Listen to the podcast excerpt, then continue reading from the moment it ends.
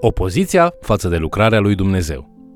Bine ați venit la studiul nostru al celei mai importante cărți din lume, Cuvântul lui Dumnezeu, adică Biblia. Urmarea și ascultarea de Dumnezeu nu este ușoară. De fapt, Isus promite că cei ce îl urmează vor fi persecutați. Lecția de astăzi privește strategiile lui Satan care se opun planului lui Dumnezeu. Vom vedea cum Dumnezeu învinge opoziția pentru a-și îndeplini lucrarea prin noi. Haideți să urmărim împreună acest mesaj intitulat Opoziția față de lucrarea lui Dumnezeu. Studiind evenimentele din cartea Ezra, învățăm că lucrarea poporului lui Dumnezeu poate fi de fapt o lucrare a lui Dumnezeu. Există cinci principii importante pe care trebuie să le reținem în timp ce studiem această carte. Aceste principii sau modele ne ajută să știm dacă lucrarea unei persoane este doar un simplu efort propriu sau dacă este într-adevăr lucrarea lui Dumnezeu. În primul rând, lucrarea trebuie să fie începută de Dumnezeu. El trebuie să fie primul motor al lucrării. În al doilea rând, Dumnezeu oferă îndrumări clare agenților umani ai lucrării sale. În al treilea rând, Dumnezeu asigură tot ceea ce este necesar pentru a realiza lucrarea sa. În al patrulea rând, Dumnezeu oferă peste măsură, din belșug, mai presus de tot ceea ce am putea cere sau chiar să ne gândim să cerem. Și în al cincelea rând, Satan ne va ispiti să ne îndepărtăm de la realizarea lucrării lui Dumnezeu. Acest al cincelea și ultim punct merită o investigație suplimentară. Nu ar trebui să fim ignoranți față de uneltirile lui Satan. Satanei îi place să imite și să înșele. Atunci când Dumnezeu lucrează prin noi, experimentăm ce este mai bun din Dumnezeu, lucru pe care Satan nu-l vrea. Totuși, Satan știe că nu poate să ne distragă întotdeauna de la a face lucrarea lui Dumnezeu doar prin a ne face să păcătuim. Ceea ce va face însă este să ne tenteze să facem altceva care este bun pentru a ne distrage atenția de la a ne dedica lucrării cele mai bune a lui Dumnezeu. Așteptați-vă întotdeauna la opoziție atunci când încercați să faceți lucrarea lui Dumnezeu. Așa cum Dumnezeu lucrează prin oameni, la fel face și Satan. Deoarece acesta se opune la tot ceea ce face și vrea să facă Isus Hristos, trebuie să ne așteptăm la opoziție atunci când Hristos lucrează prin noi. Atunci când Satan nu este capabil să ne ispitească, el se opune. Uneori, oamenii care ni se opun nu își dau seama că sunt ambasadorii celui rău. Chiar și Petru, fără să știe, s-a opus lui Isus. În Matei, capitolul 16, versetele 21 la 23 citim. De atunci încolo, Isus a început să spună ucenicilor săi că el trebuie să meargă la Ierusalim, să pătimească mult din partea bătrânilor, din partea preoților celor mai de seamă și din partea cărturarilor, că are să fie omorât și că a treia zi are să învie. Petru a luat deoparte și a început să-l mustre zicând, Să te ferească Dumnezeu, Doamne, să nu ți se întâmple așa ceva. Dar Isus s-a întors și a zis lui Petru, Înapoi a mea, satană, tu ești o piatră de poticnire pentru mine, căci gândurile tale nu sunt gândurile lui Dumnezeu, ci gânduri de ale oamenilor. Când ne propunem să facem lucrarea lui Dumnezeu, opoziția va veni și de obicei va veni prin intermediul oamenilor. În Apocalipsa, capitolul 3, versetul 8, Isus îi spune bisericii din Filadelfia, Iată, ți-am pus înainte o ușă deschisă pe care nimeni nu o poate închide. Aceasta este o promisiune mare. Mulți oameni au ieșit să facă lucrarea lui Dumnezeu pretinzând această promisiune. Cu toate acestea, Pavel, care a fost într-adevăr un instrument al lucrării lui Dumnezeu, scrie în 1 Corinteni, capitolul 16, cu versetul 9, căci mi s-a deschis aici o ușă mare și largă și sunt mulți potrivnici. Într-adevăr, mult mai îngrijorător decât să ai dușmani atunci când faci lucrarea lui Dumnezeu, este să nu-i ai. Dacă Satan se dă la o parte din calea ta și îți permite să lucrezi fără obstacole și fără împotrivire, aceasta este o preocupare mult mai mare decât să găsești o poziție pe drum. De-a lungul unei mari părți din istoria bisericii, creștinii mărturisitori au fost persecutați, întemnițați, torturați și executați. În Matei, capitolul 5, versetele 10 și 11, totuși, Isus spune, Ferice de cei prigoniți din pricina neprihănirii, căci a lor este împărăția cerurilor. Ferice va fi de voi când din pricina mea oamenii vă vor ocărâ, vă vor prigoni și vă vor spune tot felul de lucruri rele și neadevărate împotriva voastră. Trebuie să ne așteptăm la opoziție față de lucrarea lui Dumnezeu în două moduri. Opoziția din exterior și opoziția din interior. Ezra ne spune că atunci când exilații s-au întors la Ierusalim pentru a reconstrui templul, cei care își stabiliseră reședința în țară și se întăreau în absența lor au încercat să-i descurajeze și să-i sperie. Când exilații s-au întors pentru a reconstrui templul, Popoarele păgâne care locuiau atunci în Ierusalim și în Iudea s-au apropiat de conducători. Ezra spune în capitolul 4, versetele 2 la 7. Au venit la Zorobabel și la capii de familii și le-au zis, să zidim și noi cu voi, căci și noi chemăm ca și voi pe Dumnezeul vostru și aducem jertfe din vremea lui Esar Hadon, împăratul Asiriei, care ne-a adus aici. Dar Zorobabel, Iosua și ceilalți capi ai familiilor lui Israel le-au răspuns, nu se cuvine să zidiți împreună cu noi casa Dumnezeului nostru, ci noi singuri o vom zidi Domnului Dumnezeului lui Israel, cum ne-a poruncit împăratul Cir, împăratul perșilor. Atunci oamenii țării au înmuiat inima poporului lui Iuda, L-au înfricoșat ca să-l împiedice să zidească și au mituit cu preț de argint pe sfetnici ca să-i zădărnicească lucrarea. Așa a fost tot timpul vieții lui Cir, împăratul perșilor, până la domnia lui Darius, împăratul perșilor. Sub domnia lui Asuerus, la începutul domniei lui, au scris o pâră împotriva locuitorilor din Iuda și din Ierusalim. Și pe vremea lui Artaxerxe, Bishlam, Mitredat și Tabeel și ceilalți tovarăși de slujba lor au scris lui Artaxerxe, împăratul perșilor. Această scrisoare era plină de minciuni.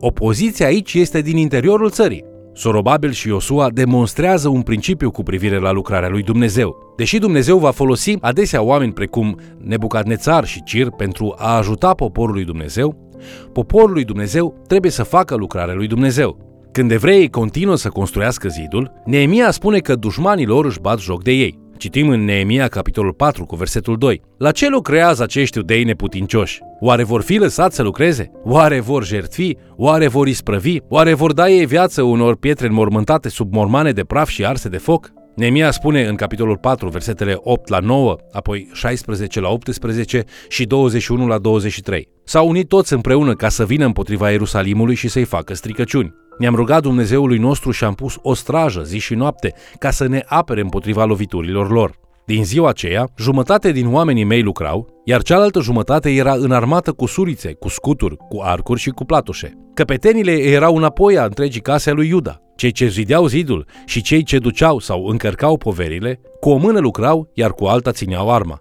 Fiecare din ei când lucra își avea sabia încinsă la mijloc. Cel ce suna din trâmbiță stătea lângă mine. Așa făceam lucrarea. Jumătate din noi stând cu sulița în mână din zorii zilei până la evirea stelelor. În același timp am mai zis poporului, fiecare să petreacă noaptea în Ierusalim cu slujitorul lui, noaptea să facem de strajă, iar ziua să lucrăm. Și nu ne-am dezbrăcat de haine, nici eu, nici frații mei, nici slujitorii mei, nici oamenii de strajă care erau sub porunca mea. Fiecare se ducea cu armele la apă. Acești exilați au trebuit să lupte în timp ce făceau lucrarea lui Dumnezeu. Opoziția de aici vine din exterior. Opoziția din exterior este mai comod de înfruntat, deoarece este evidentă și ne putem aștepta la ea din partea dușmanilor noștri. Așadar, putem concepe o strategie pentru a combate planul lor de luptă. Unul dintre lucrurile care slăbește bisericile de astăzi este ceea ce numim o mulțime mixtă. Isus profețește despre acest lucru în parabola sa despre greu și neghină. Un fermier seamănă semințe bune de grâu în câmpul său, dar un dușman trece prin câmpul său și seamănă semințe dintr-o plantă asemănătoare numită neghină. Ele arată cam la fel până când câmpul se coace și neghina nu produce niciun bob. În această parabolă din Matei, capitolul 13, versetele 28 la 30, se pune întrebarea cu privire la neghină. Vrei dar să mergem să o smulgem? Stăpânul răspunde, nu, le-a zis el, ca nu cumva smulgând neghina, să smulgeți și grâul împreună cu ea. Lăsați-le să crească amândouă împreună până la seceriș. Și la vremea secerișului voi spune secerătorilor, smulgeți întâi neghina și legați-o în snopi ca să o ardem, iar greul strângeți-l în grânarul meu. Conceptul de mulțime mixtă este acela de a înțelege că în cadrul bisericii există credincioși și necredincioși. Mulți dintre cei care se află în biserică sunt acolo din alte motive decât credința în Hristos. Isus ne avertizează cu privire la acest lucru, deoarece prezența neghinei slăbește adunarea. Adesea, opoziția care vine din interior își găsește sursa în necredincioșii care au prins rădăcini. Acum, cartea lui Ezra demonstrează o realitate minunată. Dumnezeu va învinge opoziția față de lucrarea sa. Acest frumos principiu de promisiune ar trebui să încurajeze și să aducă speranță slujitorilor Domnului din întreaga lume, care se luptă cu credincioșie, cu potrivnicii în timp ce fac lucrarea lui Dumnezeu. Dumnezeu oferă tot ceea ce este necesar pentru a vedea că lucrarea sa se împlinește. În Ezra, capitolul 6, un mesaj este trimis împăratului Darius, în care se spune că evreii sunt un popor răzvrătit și îl sfătuiește pe Darius să nu-i lase pe evrei să-și reconstruiască templul. Opoziția spune multe minciuni și îi calomniază pe evrei. Pentru o vreme, lucrarea de reconstrucție este interzisă. Totuși, când perșii se uită în cărțile lor de istorie, descoperă că Cirus emisese un decret și dăduse materiale pentru ca templul din Ierusalim să poată fi reconstruit. Darius le răspunde adversarilor evreilor în Ezra, capitolul 6, versetele 6 la 12. Depărtați-vă de locul acesta. Lăsați să meargă înainte lucrările acestei case a lui Dumnezeu. Dregătorul iudeilor și bătrânii iudeilor să o zidească iarăși pe locul unde era. Iată porunca pe care o dau cu privire la ce veți avea de făcut față de acești bătrâni ai iudeilor pentru zidirea acestei case a lui Dumnezeu. Cheltuielile luate din averile împăratului, venite din birurile de dincolo de râu, să fie plătită îndată oamenilor acestora ca să nu înceteze lucrul. Lucrurile trebuincioase pentru arderile de tot ale Dumnezeului cerurilor. Viței, berbeci și miei, grâu, sare, vin și un de lemn, să li se dea la cerere preoților din Ierusalim zi de zi și fără nicio lipsă, ca să se aducă jertfe de bun miros Dumnezeului cerurilor și să se roage pentru viața împăratului și a fiilor lui. Și iată porunca pe care o dau cu privire la oricine va călca porunca aceasta. Să se scoată din casa lui o bârnă, să o ridice ca să fie spânzurat pe ea și casa să îi se prefacă într-o grămadă de gunoi. Dumnezeul care a pus să locuiască în locul acela numele Lui, să răstoarne pe orice împărat și pe orice popor care ar întinde mâna să calce cuvântul meu, ca să nimicească această casă a lui Dumnezeu din Ierusalim. Eu, Darius, am dat porunca aceasta, să fie împlinită în tocmai. Pe măsură ce Dumnezeu își face lucrarea prin poporul său, cei care privesc vor fi mântuiți, în timp ce îl privesc pe Dumnezeu lucrând. Când oamenii îl văd pe Dumnezeu lucrând prin noi și știu că suntem doar vase de lut și că această lucrare nu ar putea fi realizată de noi, atunci încep să realizeze că este lucrarea lui Dumnezeu. Lucrările lui Dumnezeu îi transformă pe dușmani în credincioși. În Ezra, capitolul 6, versetele 21 și 22, citim Copiii lui Israel, întorși din robie, au mâncat Paștile împreună cu toți cei ce se depărtaseră de necurăția neamurilor țării și care s-au unit cu ei ca să caute pe Domnul Dumnezeul lui Israel. Au prăznuit cu bucurie șapte zile sărbătoarea azimelor, căci Domnul îi înveselise făcând pe împăratul Asiriei să-i sprijine în lucrarea casei lui Dumnezeu, Dumnezeul lui Israel.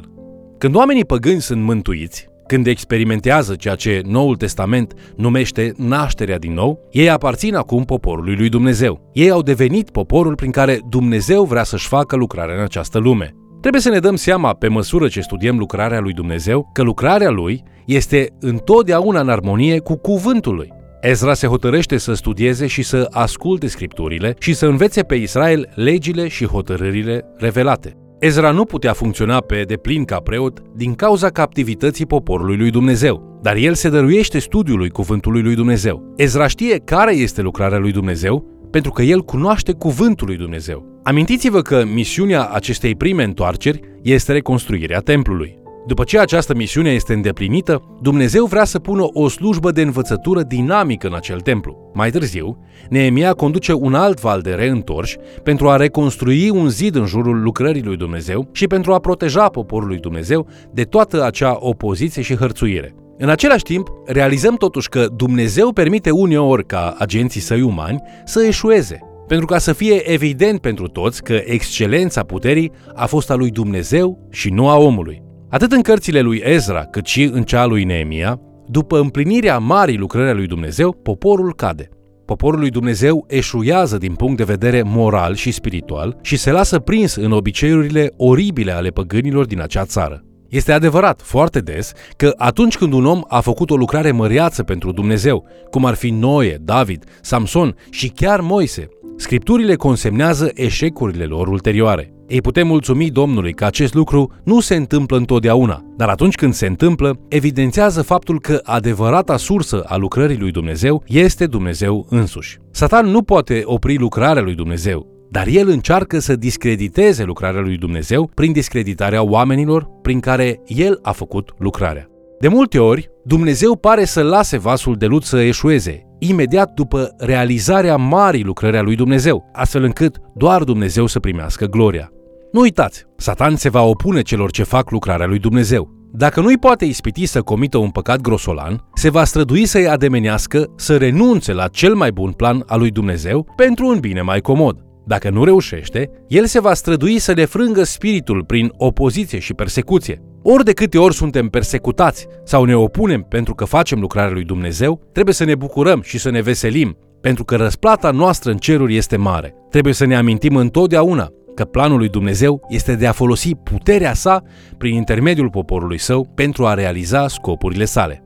Vă mulțumesc pentru că ați fost alături de noi, studiind Cuvântul lui Dumnezeu. Dumnezeu dorește să te folosească pentru a-și îndeplini planurile. Amintește-ți de asemenea că lui îi place să facă lucruri extraordinare prin oameni obișnuiți. Te invit să ne urmărești în continuare și, de ce nu, să mai chem cel puțin o persoană să ni se alăture.